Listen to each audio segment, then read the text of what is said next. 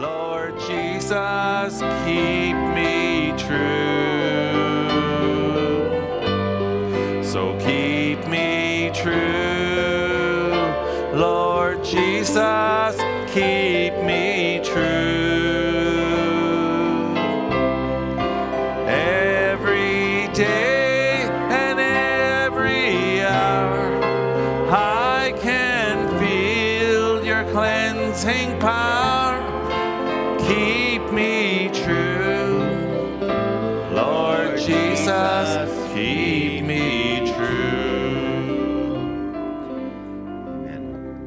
good to be here. So good to see all of you. Some of you we don't see. There's some that are downstairs. There's some that are your homes. But it sure is good to be gathered together. Amen. It's good. I was David said I was glad when they said unto me, "Let us go unto the house of the Lord." That's the way I feel. This is this is our enjoyment. This is this is what we love. This is what we enjoy. It's just good to be together. Amen. We're happy again. Just we're going to get out of the way real quick. I'll let our brother Kyle come. I, I, how many enjoyed the service this morning? Amen. Amen.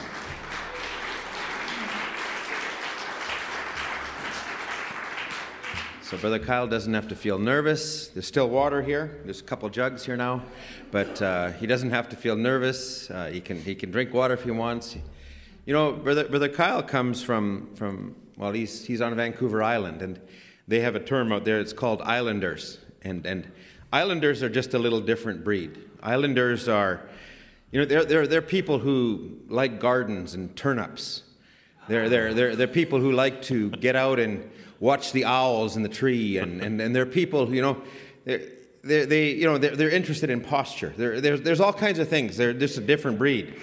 You know, I, they, they actually call that organic. And, I, I'd say Brother Kyle is a real organic preacher. and who, else, who knows what else will come out of this, but, but I'd say he's, he's, he's definitely got organic. And organic is simple, it's down to earth. And, uh, and uh, you know, it's wonderful. It, it's refreshing, and, and we thank God for it. And Brother Kyle's a reader, he's a thinker, and, and, and you know, he, he reads books and, and things. Brother Branham did the same thing. You know, we, uh, he made a statement this morning you can live vicariously through Brother Branham. You know, Brother Branham, well, but who are you? Who is Christ in you? And so it's, it's good to see Christ in all these other areas. So we, we appreciate that and we appreciate the simplicity with what God has spoken to us. So we're going to let our brother come and we want to let him just break down, let God break down the walls that, that exist in us. Let us, let's just be Christians. You know, the early church were just known as believers. That's what we want to be believers. Let the world see that Christ is alive, He's living in His people. Amen. It's wonderful. The windows of heaven are open, the blessings are falling tonight. The windows of heaven are open. The blessings are falling tonight.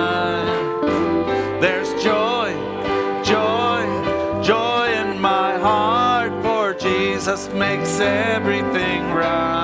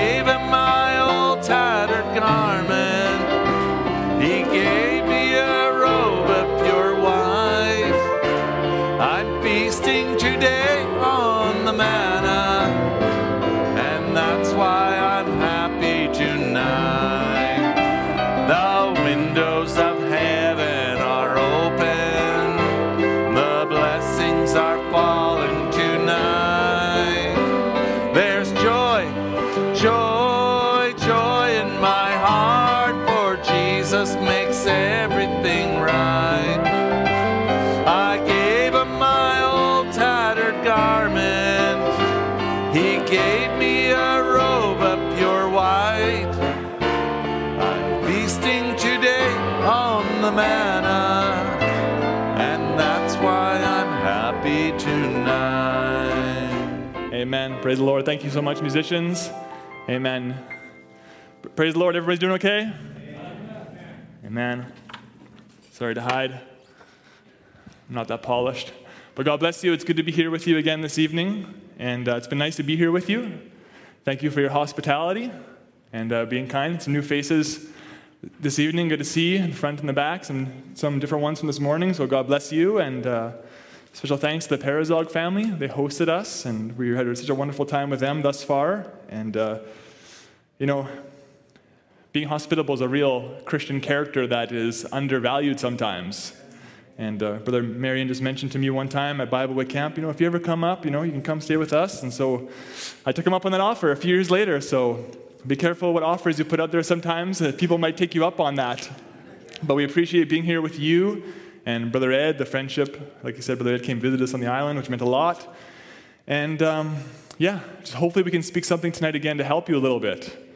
Um, it'll just be something simple and maybe a little bit different. And uh, like I said, I'm just here for today. So I hope we can uh, be a blessing to you. So maybe if you don't mind, we'll turn to our Bibles. Now, Deuteronomy chapter 22, and then we'll turn to Matthew 22. Some of you maybe saw I had a zucchini. I'll be using that later for an object lesson.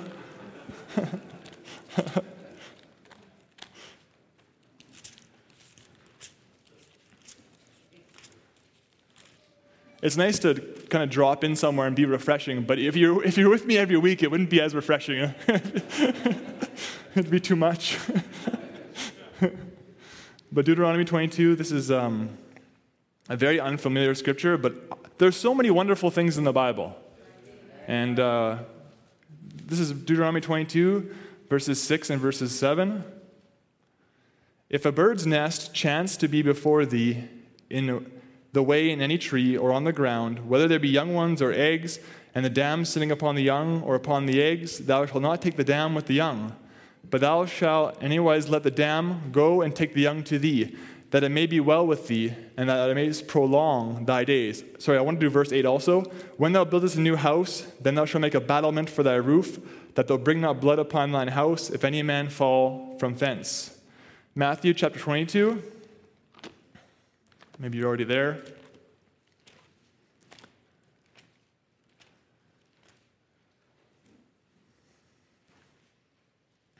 This is a more familiar scripture than birds and railings on balconies, but it'll connect. Matthew 22, verse 34. And sometimes you got to read the Bible slowly. Verse 34 says, But when the Pharisees had heard that he put the Sadducees to silence, they were gathered together. So the Pharisees failed, but here come the Sadducees. You know, we're, we're more wise in the scripture. We'll, we'll, we'll get, trick Jesus. Then one of them, which was a lawyer, asked him a question, tempting him and saying, Master, which is the great commandment in the law? Jesus said unto them, Thou shalt love the Lord thy God with all thy heart and with all thy soul and with all thy mind. This is the first and great commandment. And the second is like unto it Thou shalt love thy neighbor as thyself. On these two commandments hang all the law and the prophets. Hallelujah. And in Mark 12, it also adds strength. Love the Lord with your heart, mind, soul, and strength. Amen. So I'll have a word of prayer, if you don't mind, once more.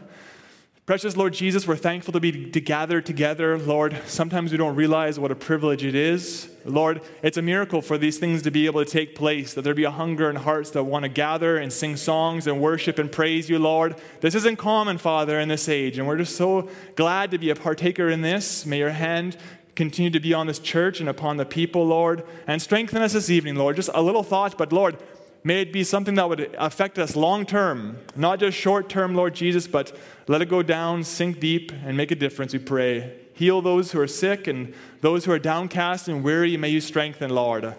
Give them feet that they may run and rise up, we pray. In Jesus' name, amen. God bless you. Can have your seats. All right. So, here we go. On Friday, we spoke about a posture to not flounder. For those who were there at grad, I'm not going to recap that. but we had the width and the length and the height and the depth. Then this morning we spoke about uh, losing the plot, lost the plot, about how God is in nature, God is in His Word, God is in His Son, and God is in His people, and how we lost the plot on that. In some ways, this is lost the plot part two, but my subtitle would be emphasis. Emphasis. Amen? So hopefully this can help you a little bit. I'm a big belie- believer in emphasis and hierarchy.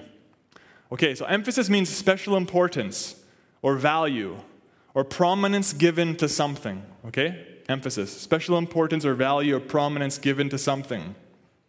Hierarchy is a system of organization in which things are ranked one above the other. You're kind of familiar with that, those terms? Emphasis and hierarchy and so forth? All right. So it's important for us to realize in many things what is the main thing in life? right? The Bible talks about, as Jesus said, the great, the great commandment and we'll get into this, the weightier matters. But emphasis and hierarchy is all around us. Even the architecture of this building declares some sort of emphasis. So there's some sort of one of the main things has to do with this pew and connection with the pulpit, or the these pews connection with the pulpit. It's revealing what's going to happen in this building. The, the architecture and the design is giving you clues as to what is the emphasis of this gathering. Right? So architecture gives you that. And you are very much um, when you look at something, you have to have emphasis and hierarchy. When you're driving in the car, you can't just look at a mountain as you're driving your car forever. The, the important thing is to stay on the road. You can glance at a mountain for a moment and so forth, but you just can't stare at it. Your brain and your eyes need to work together in a wonderful way to keep you on the road. it's emphasis, it's hierarchy, it's learning to distinguish what's the most important, what's second, what's third, what's fourth, and so forth, right? Oh my. So it's important for us to be able to learn to discern what is the most important thing or the important things and understand what comes first on the, uh, the hierarchy and so forth. And uh, just a little s- silly story, but when I was in college, I was playing basketball and I, I wasn't too studious, and uh, I had to do a project on a, on a book. And um, I only read the first five pages of this novel, and I did a, a, a report about how the, uh, the horse was the main character in the book. Because the very beginning, this horse breaks its leg, and the main character falls off, and events follow. So I didn't read the whole book. So I did a whole paper about the horse was the main character. Because if he had not fallen, other events would have not taken place.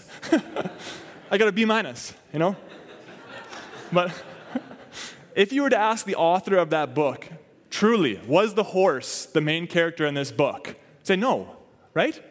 It's just one sub character to set up a bigger plot, right? oh my. So even in life, people are confused as, as to what is the main thing. This is people are lovers of their own selves, lovers of pleasure more than lovers of God. So people have the emphasis, they've lost the plot. They don't know what the main thing is. They're trying to satisfy their own appetites, satisfy their own desires. They'll climb over you, do whatever they can to get ahead. They have lost the plot. They don't know what the emphasis is. Hallelujah. But as believers, I hope we can progress and we understand what the emphasis is. Amen. Every age has an emphasis, naturally speaking. There was the gold rush age. Uh, build the railroad. There was the railroad age. There was the war on terror, the fur trade, the great missionary age that went forth. There were these great emphases, right? And the world nowadays, they come up with their own emphasis: climate change, COVID or whatever. I'm not saying they're real, but the world begins to establish what they think is the most important things. And they want everyone to toe the line to what they emphasize. So it's important for us as the believers not to be brainwashed. Amen. Amen.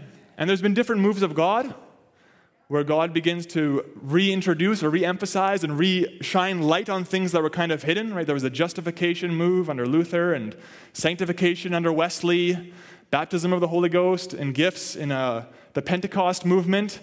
But as God begins to pour out of these things, people can begin to overemphasize things also. Right? Whereas the, the Pentecostals, they, as I mentioned this morning, they really ca- cabbaged down on speaking in tongues. As if you had to speak in tongues in order to, as the evidence of the Holy Ghost. I'm so glad we don't emphasize that. I'm so glad we're not beating each other on the back and trying to coo like doves. Amen. Trying to manufacture some experience to feel okay. Amen? I'm so glad the message taught us what is the emphasis. Amen. What is, what is a real experience? How do you have it? And what it's like after that? Amen. I'm so glad we're not down some weird rabbit trail in Christianity. That we don't have a caricatured version of the Word of God. Amen. We're able to see the Word of God as it's supposed to be. Hallelujah. And as I was saying this morning, even in the back study, we we're talking a little bit. I, am fascinated by the history from the prophet till now. And even through that, we've gone through stages. There was the prophet, and then there was the eyewitnesses and the producing of the message books and so forth, and groups began to form, churches began to form, right? And there was camps begin to form, and all sorts of stuff. You know, certain doctrines begin to move forth, and so all these things, and great missionary uh, seasons and went forth, and the search program came out, and here we are now. As I said this morning, kind of post criticism, where I believe we should be ripening in the presence of the Son. Amen. Amen? And there's, there's, a quote, I was listening to God's Only Provided Place of Worship, and Brother Branham just said something that I, really enjoyed here. He says, I believe the church is beginning to hear the message and beginning to understand. But, friends, listen, we've got to lay in the presence of the Son. We've got to be right, ripened. Our faith isn't ripe. Intellectually, we're hearing the message that God has given us and seeing the signs that He showed us and proving it by the Bible as that. But oh, how the church needs to lay in His presence till it tenders up, gets sweet in the Spirit, so that it can bathe down. I love that. We, I'm not saying this is 65, and so, you know, but we've heard it. And yes, we can hear it intellectually and so forth, but to let it, to sweeten, to let it sweeten in the spirit and let it bathe down. Amen? Amen? And then he goes on here, but I, I want to let it bathe down. You know? Not just hear it and kind of have an understanding, but let it bathe down into my character and shape my life. and he says, sometimes in speaking the message, you get harsh. You have to break it in like that because you've got to clinch a nail to make it hold. But when the church once gets it, the elected is called out and separated. Then, in the presence of God, I know it'll be something like the people was there when it takes its rapture. And he's referring back to when he was, went up beyond the curtain of time. Right? Oh my. Lord, and that's, I, find that quote so fascinating. Because sometimes you've got to speak in harshness, but that's not the, perf- that's not the perfection. You have to have some harsh, harsh preaching sometimes to kind of drive things out and chisel us down and so forth. But we're not meant to live under constant harshness. Sometimes we get we think that the only way to treat one another is by harshness. Right? But there's a sweetness. Amen? Letting it bathe down. You know, people sometimes say, you know, you think I'm preaching hard, you should listen to Brother Branham. He preached hard. He did, when amongst denominations. Right? At Branham Tabernacle sometimes too, because he was dealing with a lot of Pentecostal people and strong ideas. But sometimes you listen to him in a home group with message believers, it's a lot sweeter. Right? I'm not against harshness or evangelical preaching and so forth, but Lord, I want to get sweet. I want it to bathe down to where I'm settled. I'm, I'm rooted and grounded in love.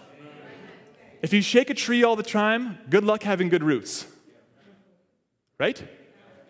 When a wind comes occasionally and shakes it, yeah, it breaks up the soil and lets the roots go deep, but sometimes the roots just need to sit there and soak in the water and get rooted and grounded. Amen? Let me get in the sweetness. Hallelujah. Let me ripen in the presence of the sun. Hallelujah. And when you're ripening in the presence of the Son, it doesn't always look like a lot's happening.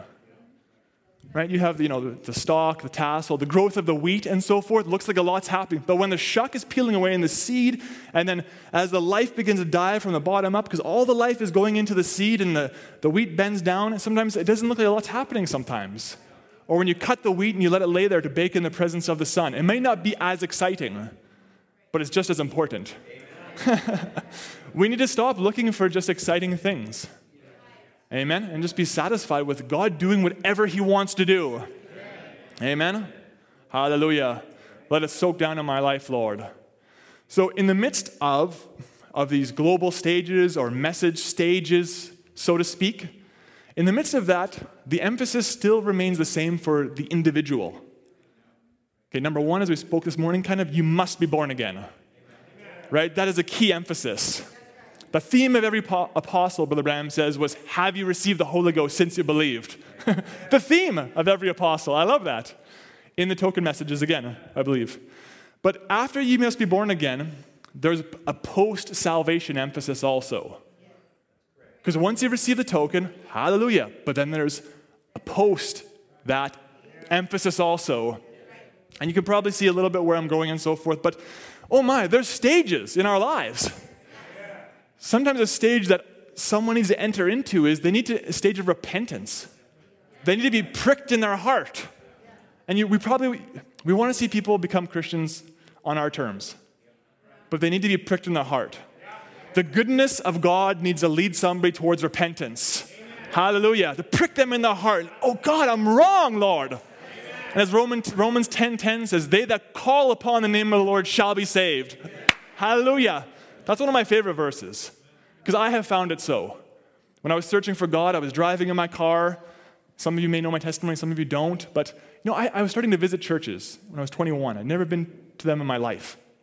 And I was going through basketball had faded away. I was getting involved with drugs and hitchhiking around BC and so forth. And I visited a church one time. It was a Pentecostal church and lots of music. And the guy in the very front, I was in the balcony. The guy in the, there was lots of people. The guy in the front row, he had his shoes off and he was just dancing. Just, I remember in the balcony being like, but is it real? I don't want to, if this is real, I, I want it to be real. I don't want to just, you know, be phony. And so later on, when I was driving in my car, I said, God, if this Bible is real, I need you to make it real. Like, without that, I'm lost. And then within like two or three days, God opened my eyes. Hallelujah. They that call upon the name of the Lord shall be saved.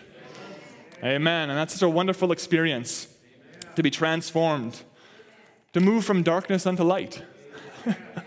oh, my Lord, don't let us forget when He saved us. Amen.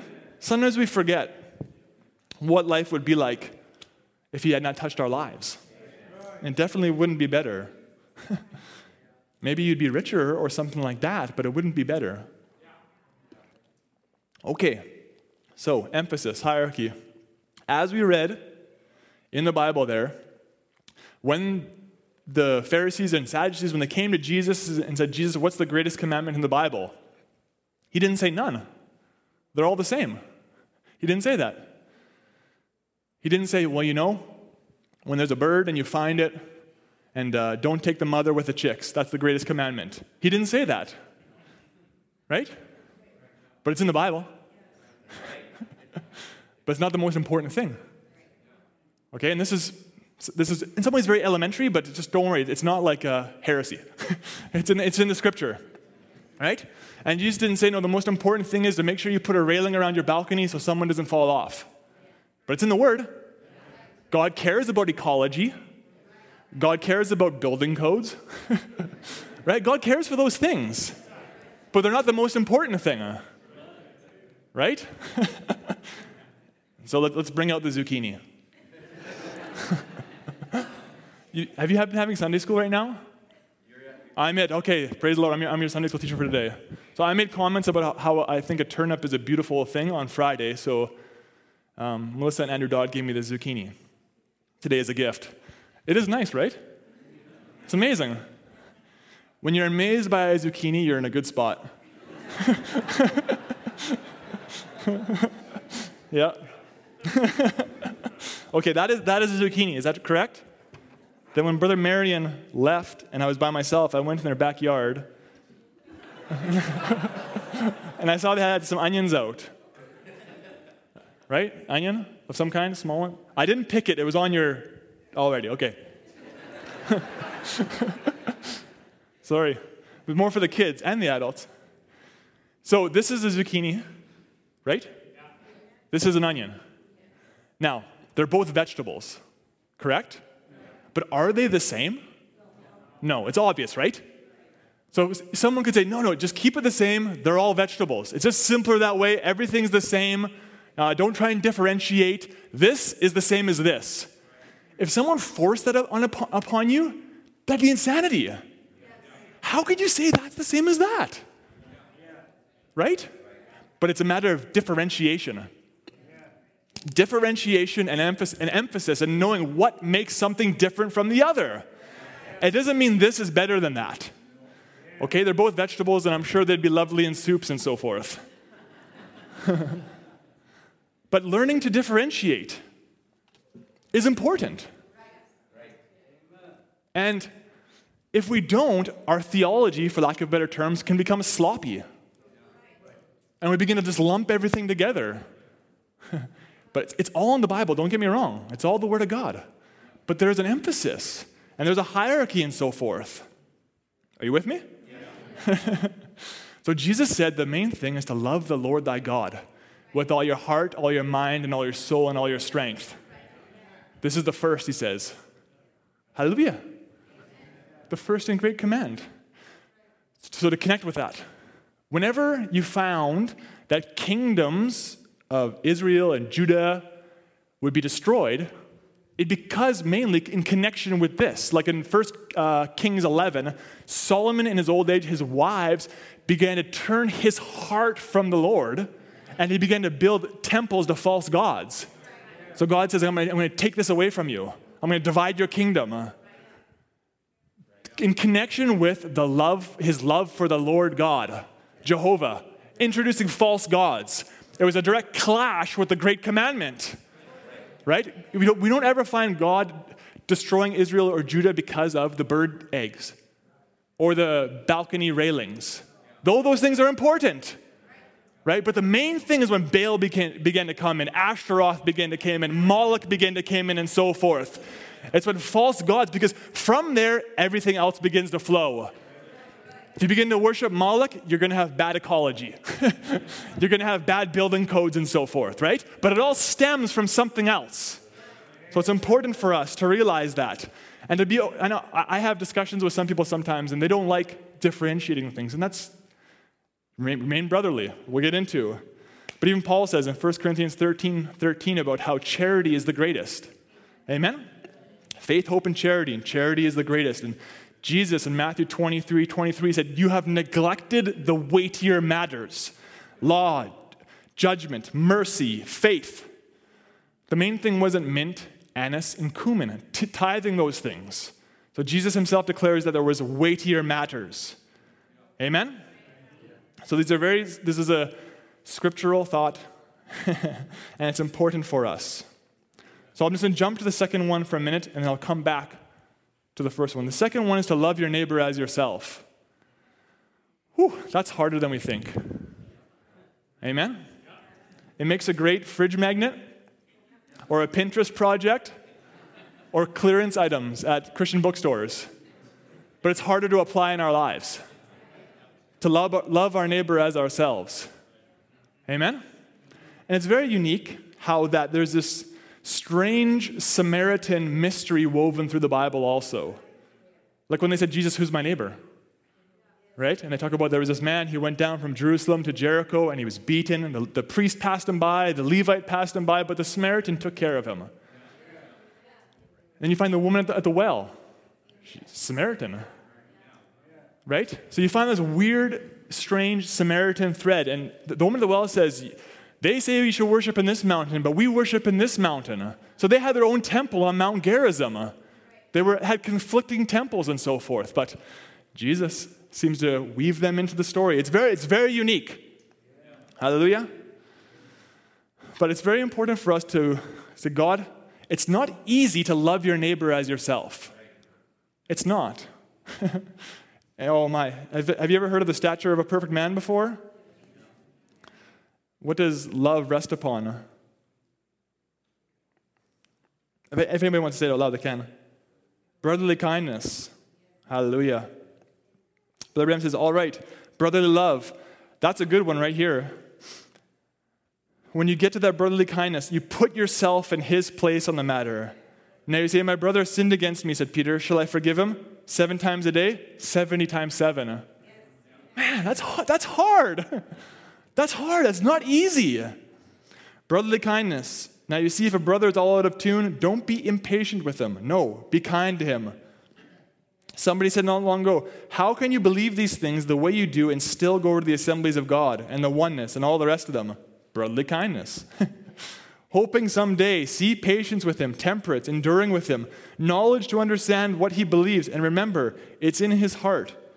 Virtue, to let it go out with kindness, meekness to him, having faith that someday God will bring him, him in, brotherly kindness. It's not easy to love one another as yourself. Amen? But it's so important to be able to love each other. And here's the thing so to love your neighbor, and Jesus gives um, about the Samaritan and um, the, a certain man going down. I'm, I'm just connecting it, loving your neighbor, with just brethren for a minute, okay? What makes somebody a brother? Brothers. So say me and Brother George. George, right? Your brother George? Jerry. Let's say me and, brother, me and brother Jerry are biological brothers. Are we biological brothers because we agree on everything? Are we biological brothers because uh, we like all the same things? We'd be biological brothers because we have the same parents. Amen? Oh, that's so important. And sometimes we don't realize about being spiritual brothers. What makes us so? The same Father. Being born of the same Spirit. Amen? Oh, bought by the same blood. Hallelujah. And we need to be able to discern the spirit of our brothers and sisters. And I'm not speaking this because I'm in Edmonton and you have multiple churches. And you have a good spirit here. That's wonderful. It's very rare. Oh my. But it's, it's so important for us to be able to have, understand emphasis. Like Brother Branham talks about in the message discernment of spirit. Some say he's coming on a white horse, some say he's coming on a white cloud, but he's coming. right? And sometimes we, we, we squabble over things that they don't matter that much. Right? A lot of us here, we love the Lord Jesus. We believe the message. We believe so many of the doctrines the same. Hallelujah! How good and pleasant it is for brethren to dwell together in unity. It's, but it's, it, it's, it's rare and it's special, and I wonder sometimes how much we appreciate it. That we can get along with each other and want the best for each other. Amen? Oh, it's, it's, it's taken others who have gone before us and who have labored for us to be, to be able to enjoy some fruit of things we never planted. oh, Lord Jesus, help us, I pray. The second thing is to love your neighbor as yourself. And just I'll add this in for bleed, the bleeding heart type. Some think, oh, well, should I have then just compassion for everybody I see? Brother Branham says compassion is to do the will of God.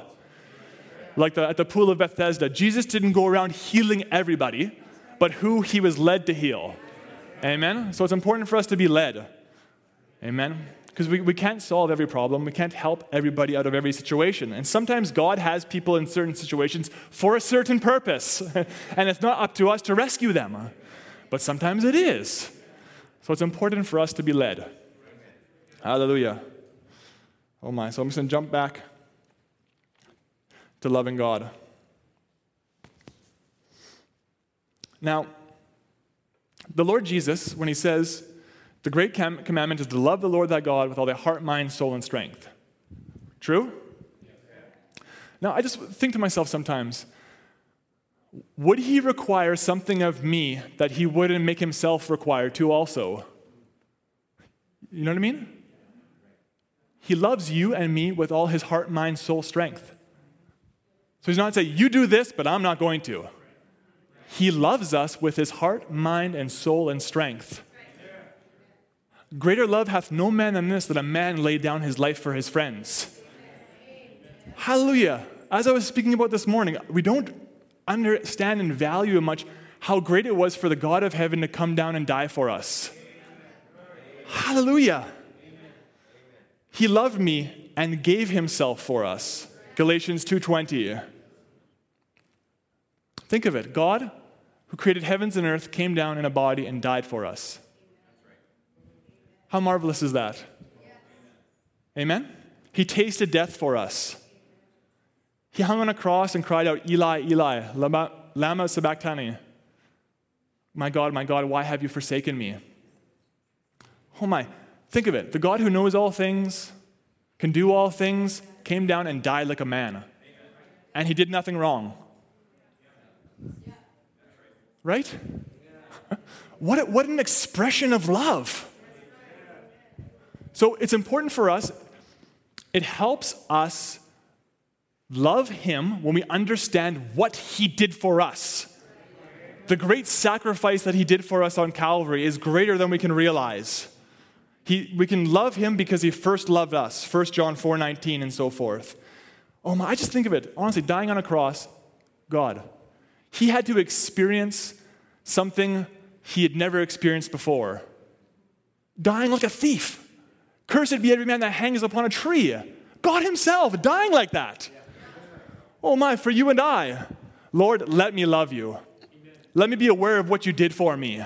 Let me appreciate it. Let me not forget it, Lord Jesus. Oh, Lord.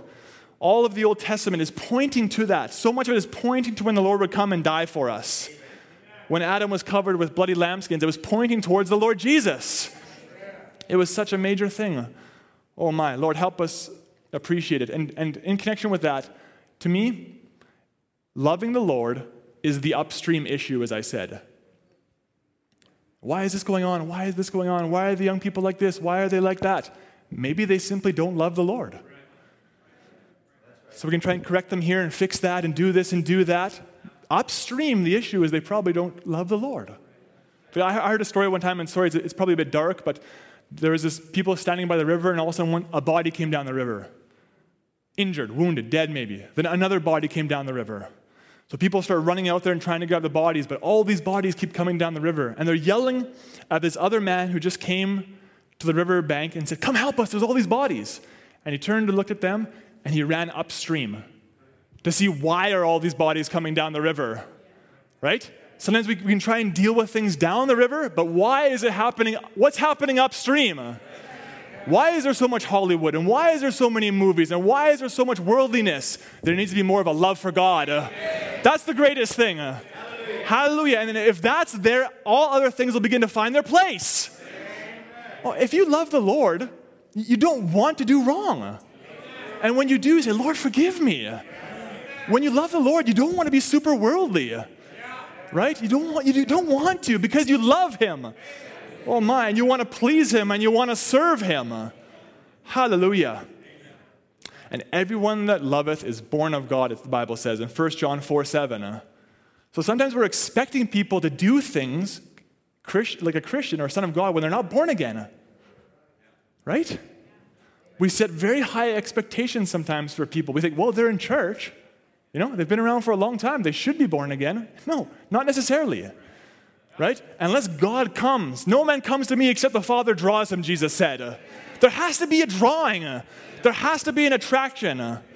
Oh my, and a repentance, a pricking of the heart, and say, God, forgive me. Without you, I'm lost. Would you do something in my life, Lord Jesus? Oh, they that call upon the name of the Lord shall be saved.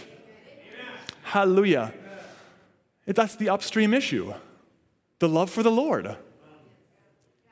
Amen? Oh my. Lord, help me love you. Amen. And let me not put stumbling blocks in other people's ways from loving you either. Oh my. Sometimes the youth struggle with coming to the Lord, sometimes because of us. Right? Lord, let me live a life that makes it easier for them to come to the Lord. Let, me be, let us be someone they can talk to also. As I mentioned on Friday, we need more knee to knee, chair to chair fellowship.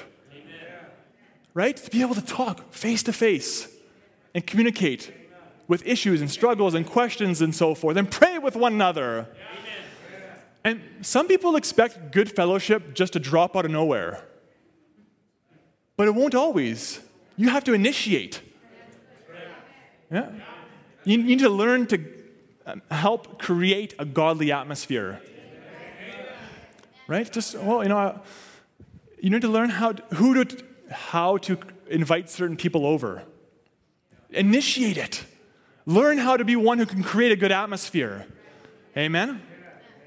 Oh Lord, because supernatural things don't always just drop down when you're at Tim Hortons past 10 o'clock joking around. Right? That's not the most, that won't be the most supernatural time in your life, is past 10 p.m. at, at Tim Hortons when you're goofing around. Right? Lord, let me be one who can get myself in a position more consistently for you to come down. Amen? Oh my, I just, I just have, have such a heart for, for people. and I find people also very hard to deal with also because we're so complicated and we have so many issues. But the Lord has so many resources to help us. Amen? Oh, and I just find, you know, sometimes people, they just disappear and we don't know why. But there's a reason. Right? Sorry to mention this, but I mentioned at lunch that I would love to do a survey of people who have left the message. Why? You'll find patterns, consistent patterns of why people left the message. Right? Say, God, let me be aware of that. Amen? Let me be aware of what causes people to, to walk away from God and be somebody that can help draw people to Him. I will make you fishers of men. Amen? No, I will make you scarers away of men. I will make you fishers of men. oh my. Lord, may you give us wisdom. Amen. And God loves to share wisdom. Because the Bible says, if any man lacks wisdom, let him ask of God who gives to all men liberally. Amen? But he loves to share, you know, I work with some tradesmen, and if they don't like you, they don't want to share their secrets. but if they like you, they do. right? oh my. So it's a certain kind of uh, character and posture that attracts good advice. oh my. Let me, ha- let me fulfill my type of John, the Apostle John, who could put his head on Jesus' bosom and who had access to secret information that the other disciples didn't have. Right? And certain things come up. Know, John, go ask Jesus. Seems to like you more. That's you and I. Right? John is a type of you and I. Oh my. Do you find, do you ever feel like, man, I just, I'm so glad to have my head on Jesus' bosom? Or do you feel far away? And just, it's, just be honest. Say, Lord, I feel far away. Help me come close. Wash me. If I need to be washed, wash me, Lord. Hallelujah. I want to be close to you, Lord Jesus. Amen. We all get far away sometimes. Let's just be honest. Nobody's always on fire for God. You have dry seasons. I told some people one time, I, I said, they said, how you doing? I said, I'm feeling really dry. They're like, oh, well, you know, don't worry. You know, everybody goes through. I'm like, no, don't panic. I'm just telling you I feel dry. it's not an emergency. I'll be okay, but I feel dry. Amen? And people panic, right? Oh no, let's Photoshop you up, you know? Make sure you look like a real good believer again. We go through dry times sometimes, we go through hard times. I mean, Jesus cried out on a cross, My God, my God, why have you forsaken me? And the Bible says he can be touched by the feelings of our infirmities. We have a high priest who can be touched by the feelings of my infirmities. The devil wants us to feel ashamed and hide our issues and problems and not tell nobody. The Lord knows, and he's not going to beat you up for sharing them with him. Right? Like the, the woman at the well. On her, she was on her like her sixth husband. And they're like, wow, I can't believe Jesus is talking to this person. That's our God. He's so gracious. Oh my, he was called a friend of publicans and sinners. Right? The, the, religious people of the time could not understand how he was operating like that. He's not afraid of our problems and issues. Amen? Oh my, so many times we try and fix ourselves, right? Rather than asking the Lord to help us. oh, Lord Jesus, help us. I want to love you, Lord. I just don't want to be amongst the message believers and not love the Lord. In the midst of this third Exodus, you know, in the first Exodus, a lot of people followed Moses, but not everybody loved the Lord. Some people were just happy for the miracles or for the happy for the opportunity to escape Pharaoh. But they didn't necessarily love Jehovah or love God. Some did, like Jeho- uh, Joshua and Caleb and so forth. They wholly followed the Lord. Right? Many constantly complained we want to go back to Egypt for the fish and the leeks and the garlics and the cucumbers and the melons and so forth. or in the second Exodus, right? Not everybody, again, love the Lord. They maybe were attracted to the loaves and the fishes, or the opportunity to leave Judaism, for the, or the f- potential of being free from Romanism and so forth. But not everybody loved the Lord. Right? Or you had we are living now in the third Exodus. And some are attracted to, you know, correct water baptism or modesty or things like that. And that's all good and that's all wonderful, but there's more to it than that. Hallelujah. Oh my. I want to love the Lord. Amen. Like if we're called bride, right? There's supposed to be a love relationship between the bride and bridegroom. I so badly wanted to title this Romance in the Third Exodus. Right? Where's the love? Right? There's a scripture that talks about how the love of many will wax cold. Because iniquity shall abound, the love of many shall wax cold. Oh, Lord, but Lord, don't let my love wax cold for the brethren and for you, Lord Jesus. Oh, my, church is wonderful. I'm so glad for the church. I'm so glad for the message of the hour. I'm so glad for fivefold ministry. I'm glad. But I love the Lord. I hope you do too. Amen. I hope you're being driven to more of just a passion and a love for God. Hallelujah. And I know some people don't like mentioning this, but you know, Rebecca was meant to love Isaac. Right? We, I'm so glad for Eliezer. I'm so glad for the camel ride. But I go into, into the tent with Isaac alone. Amen? That, that does not downplay Eliezer. That does not downplay the camel ride and all those different kinds of things. But the main emphasis was on Isaac. Amen? And so we need to make sure that we love Isaac. And it's easier to, because we have pictures of Brother Branham or we, have, we, know people who knew him, it's more tangible to us. And Isaac's kind of a bit more mysterious.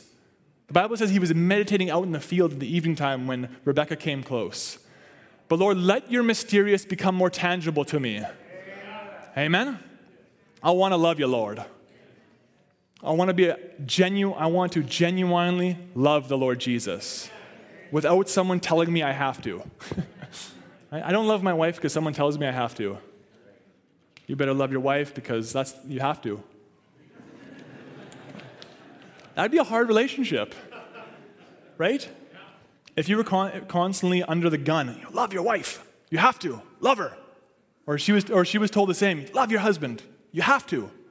It'd be hard, right?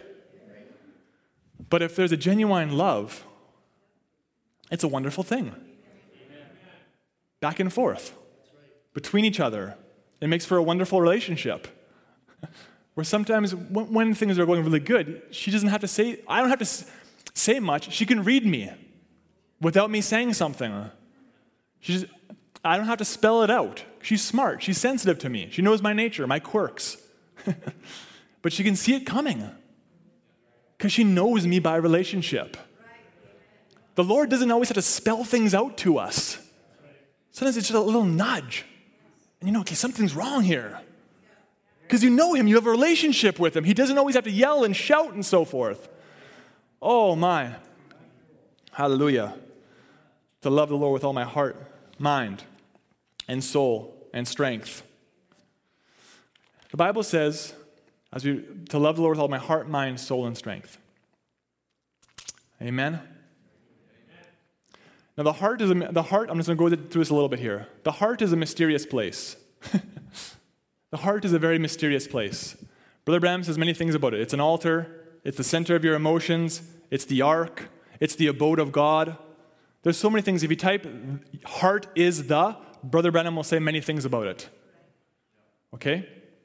Even in Ezekiel 36, a new heart will I give you, and a new spirit, and I'll put my spirit within you. There's many things about the heart. But there's one th- quote or thought, he talks about how the heart is like the ark. Amen. Amen? And in the ark in the Old Testament, the, the word of God was there. And he says, Now I want to write my word in your heart, your fleshly tables of your heart. Not just in tables of stone, but in the tables of your heart. I want to write my word there. But sometimes I find we're like tablets with legs, just trying to run away. When God wants to write his word in our heart, we're constantly running here and running there. We're too busy for the finger of God to write His word in our heart. Hallelujah. Lord, let me stand still long enough for you to write your word in my heart. Amen? Let me not just be running here and running there. Let me give myself to you, Lord, to write your word in my heart. Hallelujah. I want to love him with all my heart and all my mind. Now, your mind is a mysterious place also. Brother Branham talks about how you have five gateways in your mind memory, imagination, consciousness, affection, and reasoning. Right? And the mind is the womb of the spirit and so forth. So it's important for us to love him with those faculties. Oh my, to love him with your memory. Hallelujah. Now, the memory, as I've, I, have said before, not here though, but if you have a good memory, it can be a blessing and it can be a curse. Because you can remember your mistakes over and over and over and over again. so your memory can be a very haunting place if you allow the devil to make it like that. Or it can be a wonderful place. Amen. Where you memorize, you memorize scripture, the promises of God. Amen. Quotes of the message of the hour, wonderful things that God did in your life, and you constantly bring those up. Amen. Amen. You recall those things. You recall those things to your mind. So it's important for us not to allow our memory to get warped or our imagination to get warped. Lord, let my imagine let you have control over my imagination. Use it for the glory of God. Let me love you with my imagination. This world is trying to control our imaginations from a very young age.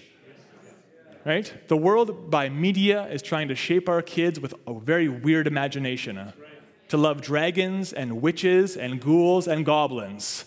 All the toys and all the movies have to do with witchcraft and so forth, right? Warping our kids' imagination. Oh my. That's why it's so important to teach our kids the Bible stories and so forth. Hallelujah. There's such value in that. Amen. Teach them the good Sunday school songs. I love we drive down the road and my son puts his head out the window and just starts singing the old-fashioned hymns. That's so wonderful. Just driving down the road and he's singing away. Oh, glory to God. It's good to lay those things in their mind, in their memory. Consciousness, that's a very tricky one. Not, not conscious, but conscience. If you're conscious, you're just you're awake. If you're unconscious, you're laying there, you're alive, but you're not alert. but some people have a very high conscience, right? They're very sensitive to what's right and what's wrong, and they'll beat themselves up all the time uh, if they're wrong. Right? If you, if you have a very high conscience, you need to give yourself a lot of grace because God's not going to always tell you exactly what to do. Right? So some people get so nervous. I don't know what should I do this and should I do that? I, I don't know what to do, right? And this could, if, if this is wrong, do your best. Lord Jesus, I don't know exactly what to do here, but I'm, I'm trying this, and if I'm wrong, Lord, help me not fall into condemnation and so forth. Oh my, Lord, use my conscience for the glory of God. This is an age where the people's consciences are becoming so seared. The moral compass is completely gone. Right? What is, what is virtuous, they call unvirtuous, and vice versa. Right? It's amazing what they're calling virtuous these days. The complete conscience of people is completely become rotten. Lord, let, mine love, let me love you with my faculties, with my affections, Hallelujah. Let me have real affections toward you, Lord, towards your word, towards worshiping with one another. Amen. Towards encouraging the, the minister when he's preaching and so forth. I love seeing the guys in the front row. That's so wonderful. Amen. Taking notes and so forth. Oh my, let me be affectionate towards your word, God. Let me be soft towards you, Lord Jesus. Let me love you with my reasoning. Come, let us reason together, the Lord Jesus says. Hallelujah. Lord, let me love you with my reasoning. Let me love you with my soul. Amen. There was a, a quote in Greatest Battle Ever Fought. And I had it. I just want to read it to you.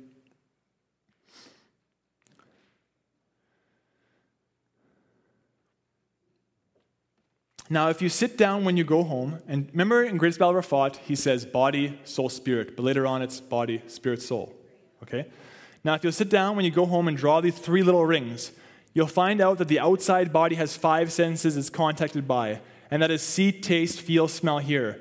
That's the five senses that controls the human body. Inside of the body is a soul, and that soul is controlled by imagination, conscience, memory, reasons, and affections. That's the thing that controls the soul. But the spirit, it only has one sense, soul, only has one sense.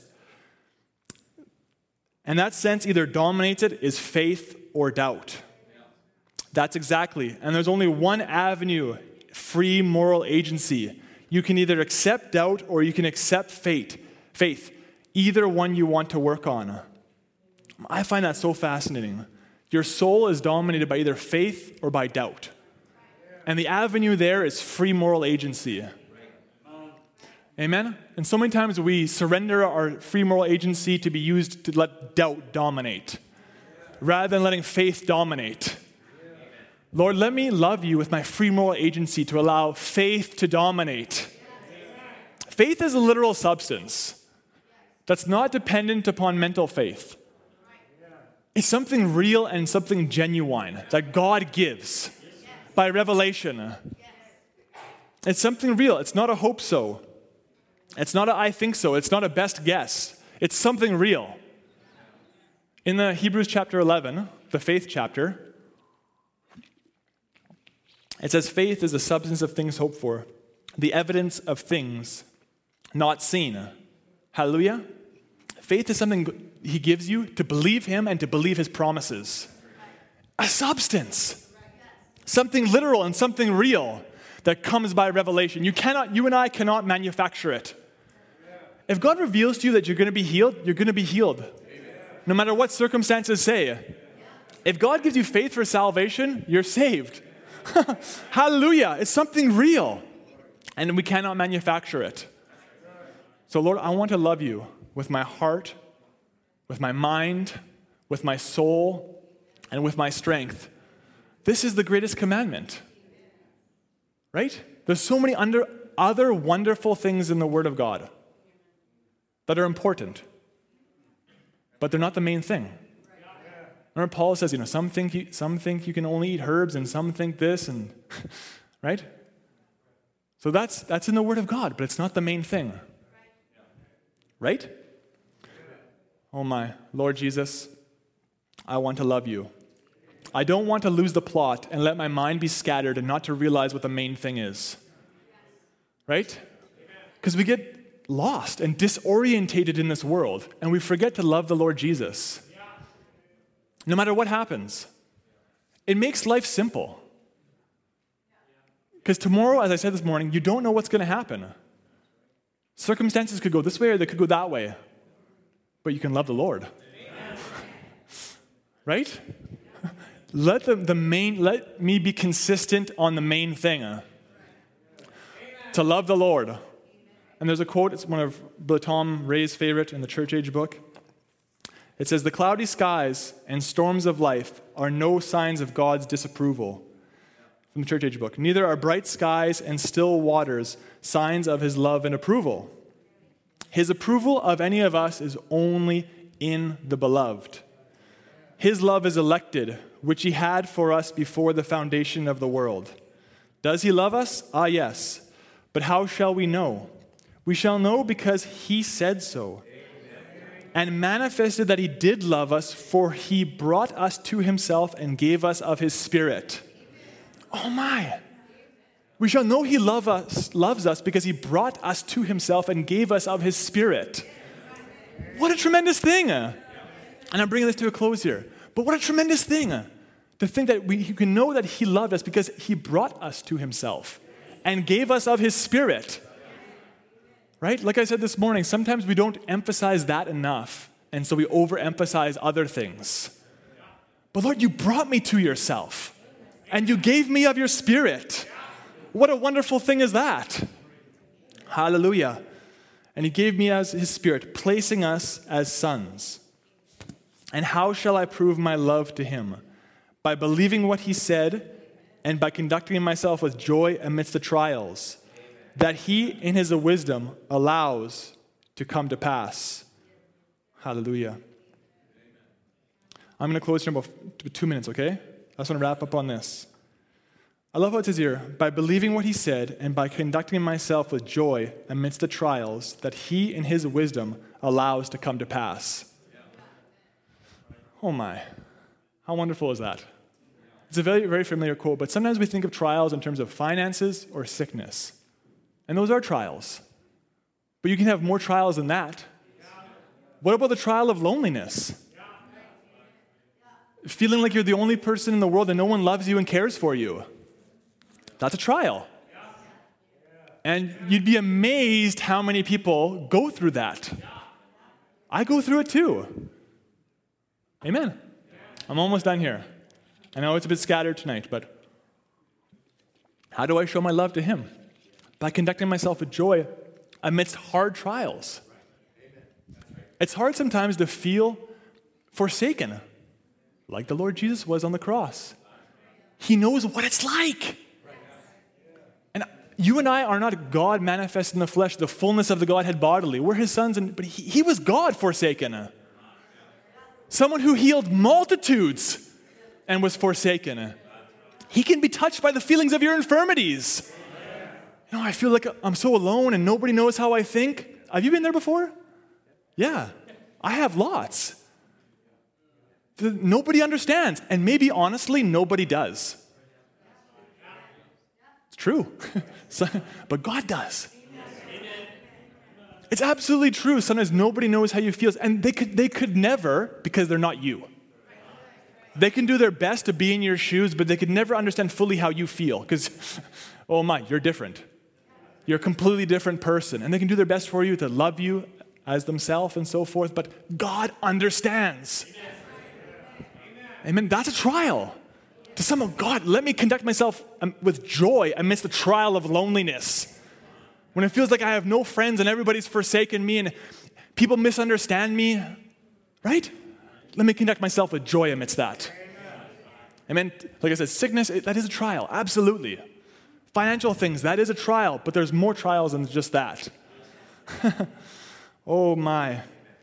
Lord, when it feels like you have, oh, I'm sorry, I'm, I'm trying to close here, but when you feel like you have no friends, Amen? And you see people, it seems like, wow, they have a lot of friends. And it feels like you have no friend where you could really share your burdens with. That, that's a trial. Right? And sometimes you're around people and you get to know them, and then you, really share their burden and you overwhelm them and they run away. that's, that's too much. I can't handle that, right? Oh my, that's hard. Right? Some of you, maybe you don't have a, um, a trial of, you don't, you don't have a family that's together. You're raised by just a mom or just by just a dad. That's a hard trial. I, I come from a divorced family, and you deal with things almost your entire life. Right? But say, God, you in your wisdom allowed these things to come to pass. In His wisdom. In my wisdom, I would say, Why'd you do this? this is hard. But in his wisdom, he allowed it to come to pass. I mean, I just think of, you know, the thought God has to, to make you and I. Like, God took my mom and dad and made me. and you. Your own mom and dad made you. But then my parents were divorced at a very young age. I don't even know when. It was too, I was too young. So I don't really know the full story. And then all of a sudden, I'm in grade two, I moved to Nanaimo, and I have a stepdad who is a hard Albertan farmer from Bonnyville. Okay? And uh, he was a lot more harsh and rugged than my real dad, where I used to dread Saturdays, because Saturdays meant work. And if, if, when, when you came to Friday and you think, surely there's nothing to do on Saturday for work, he'd find something right? And at the time, I thought, this is so brutal. But now, I think that was exactly what I needed. Amen. Or else I would have been so soft and pathetic. Not that I'm super rugged and everything right now, but, but, but God knows what He's doing. At the time, it might not make sense. Some people feel like they've been walking on the road to Emmaus for a long time. Why did this happen? And why did that happen? And why did this happen? You can you can live you can live like that. Why this and why that? Amen? Who what when where why how? You just live amongst those questions. But god knows. And he, he wants to draw close to us. Amen? He wants to give us understanding concerning those things he's not a high priest that cannot be touched by the feelings of our infirmities every specific thing that we think is so hard, He understands. And I, I can't make you believe me. I, I, you know what I mean? I can't make you believe what I'm saying. But even the things you love the most, I'm sorry, even the things you love the most, He knows. Can I end with a funny story a little bit? Is that okay? One time I was single. I think I was single. Was I single, Christina? The cheesecake? I was single. And I was so craving cheesecake. Does anybody know what that's, that's like? Does it crave something? And my, I was with my Oma, and musicians can come, how about? I was with my Oma, and she makes good cheesecake, but she says, Kyle, I don't have any of the ingredients. I can't make you a cheesecake. I like, oh, I'm just craving it. So I go to church, and I'm single. And after the service, the sister says, Kyle, I, I made this cheesecake, and I saved some for you. the very day. You know, it's like, you know, to, to some walking around, it just looks like Kyle is receiving a piece of cheesecake. Right? And I was. but the love of God, the love of our bridegroom. He's not like some mechanical God. You know, I love you, give me a hug, right? He's very tender. And if we could be tender back towards him, we'd see his tenderness more. But we have to major on the emphasis to love the Lord thy God with my heart, with my soul, with my mind, with my strength. There's other things in the Word of God, absolutely, that, that are important and that are valid and that are good. But the main thing, let us not try and go through living the Christian life without loving God. Don't let me just love Christian service and not love God. right? Let me love the Lord Jesus Himself. Oh my. So I hope that'll help you a little bit. It was a bit scattered tonight, but it'll be okay. Do you want to stand up with me? Maybe we'll sing Deeper, Deeper in the Love of Jesus. Do you know that one? I love these kind of songs. And if you're a young song leader, don't neglect the older songs. Amen? There's something about them. So that's my, that's my word of inspiration for the young song leaders. Not that you are, but don't, let's stay with them. Ready? Deeper, deeper in the love of Jesus, daily let me go. Higher, higher in the school of wisdom, more of grace to know.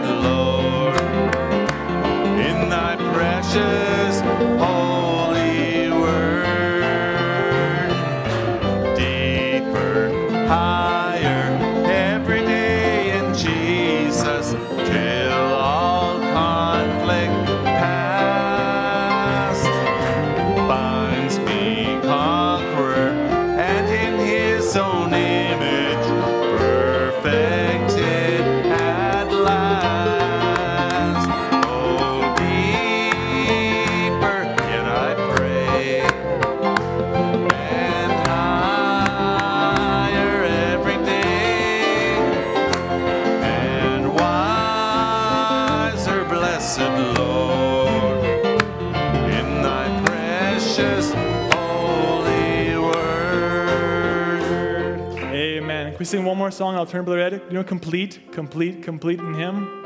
Amen. And God bless you. Thanks for having us this weekend. Amen. Have a wonderful rest of the well, summer's over, but fall.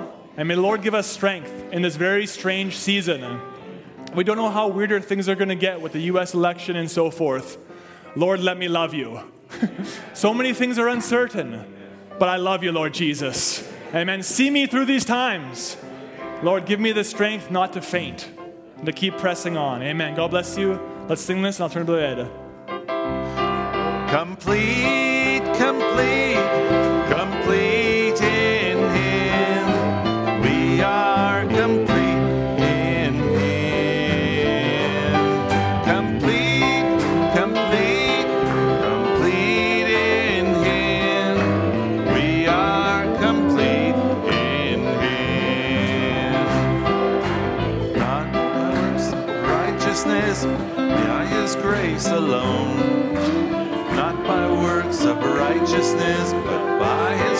alone. It's not by works of righteousness,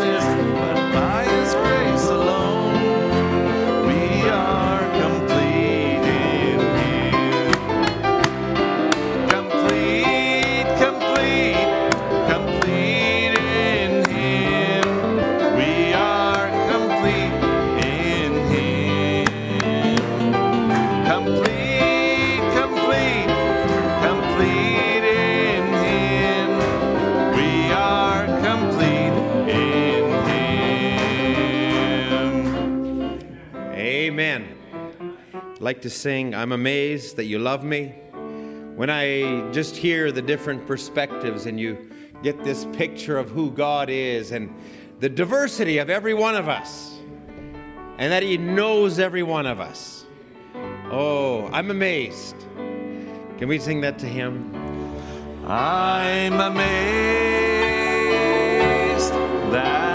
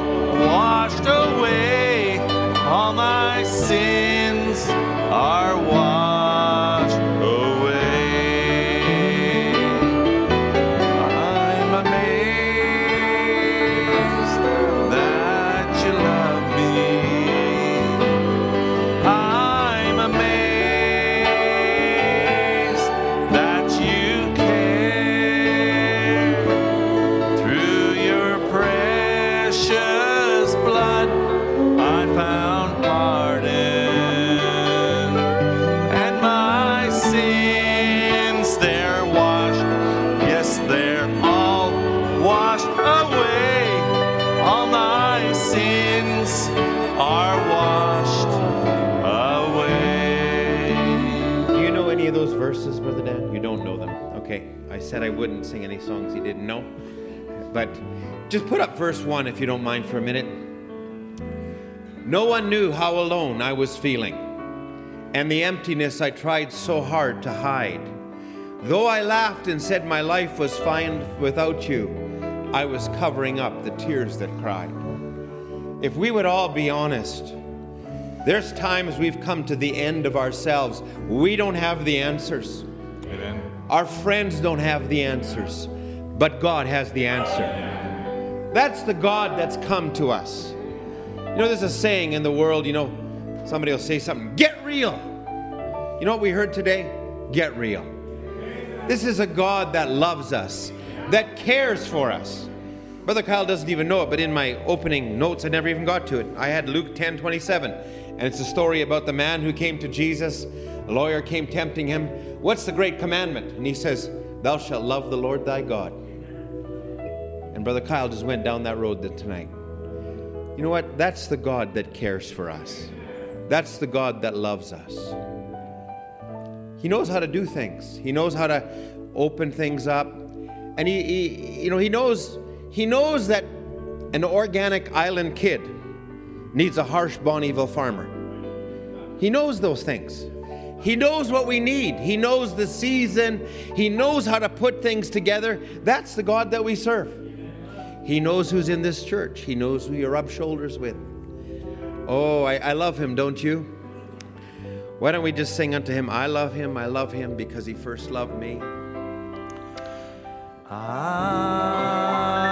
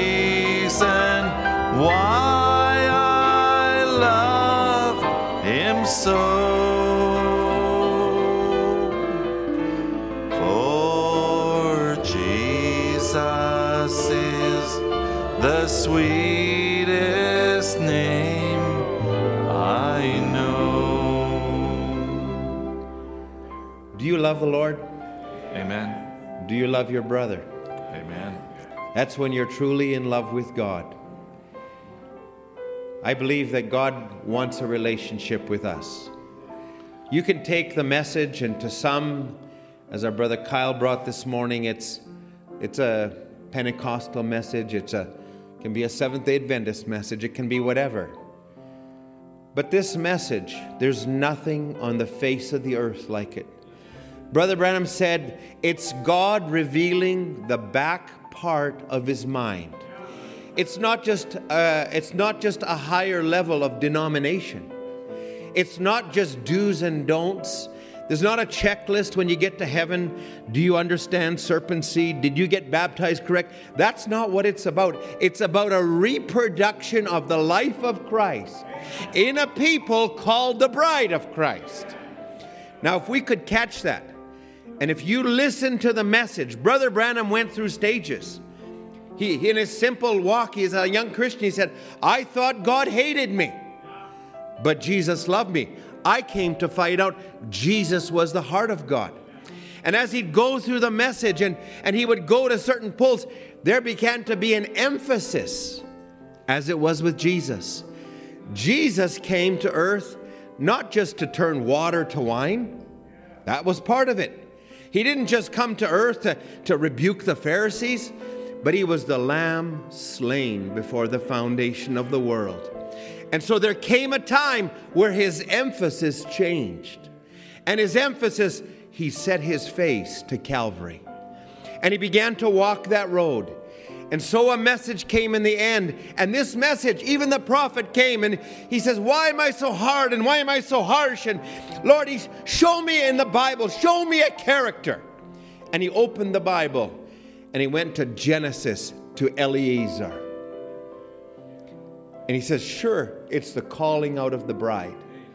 If we could recognize this message, I, I, I feel like I could preach now, but I, I, I just, I, I, I, want to give credit to what Brother Kyle said. In the church age book, before there ever was a speck of stardust, the bride was on his mind. So, this is the back part of God's mind. So, this isn't just straighten up, line up, do this, march, march. In, you're in the, you know, you, we run our houses like a boot camp if we're not careful. But really, it's to put us in relationship with Jesus Christ. Isn't that what God's desiring? The prophet even came to those stages. You know, he, he came and preached the mis- Christ, the mystery of God revealed, and, and he comes and, and he comes to the end, he's just singing a song. And then he stops and sings it again. He says, Did you catch that? Did you see how the Holy Spirit raised that an octave higher? He said, It's the move is on for the bride. He said, It's God. It's the third. No, he said, The third pull is on. And he said, It's God calling out a bride. That's the message of the hour. If we can catch it, I, I believe you know, there was, even in Jesus' time, there was those, Sermon on the Mount, there was those that sat close, hearing every word. And then there was those that sat a little further down, and then there was those that were further out. I'll tell you what, I, I find no greater joy than to sit at the feet of Jesus, than to walk with him and to talk with him. Not just in church. I don't, I don't just live to go to church. I actually go to church to, to learn how to live with him. That, that's just a step. This is not the end game here. It's a walk with Him, it's communion with Him. Oh, do you love Him tonight? Isn't He wonderful? Isn't, isn't He the most precious one to you? Amen. Well, we sure had a wonderful time. Thank Brother Kyle for coming. I don't know if I've ever stood behind a pulpit with a zucchini and an under an onion with under me here.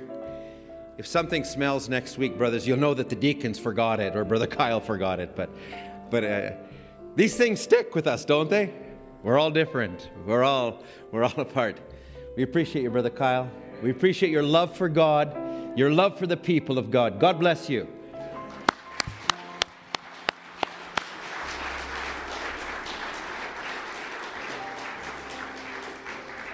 We also appreciate Sister Christina. She has to live with Brother Kyle, so let's pray for her and uh, appreciate their children. God bless you. It's really nice to have you all here this weekend.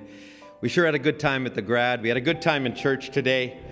You know, I, it, it, makes me feel good. I, I, I feel good when, when we can have these kind of times, and it's just refreshing. It's good to be a Christian. Just, it's the best life you can ever live. There's, there's no other life but this life. Amen. Well, I, I, I, don't know, Brother Dan, if you have a, I, let's just sing I Feel Like Traveling On. How does that sound? The Lord has been so good to me. Oh, I feel travel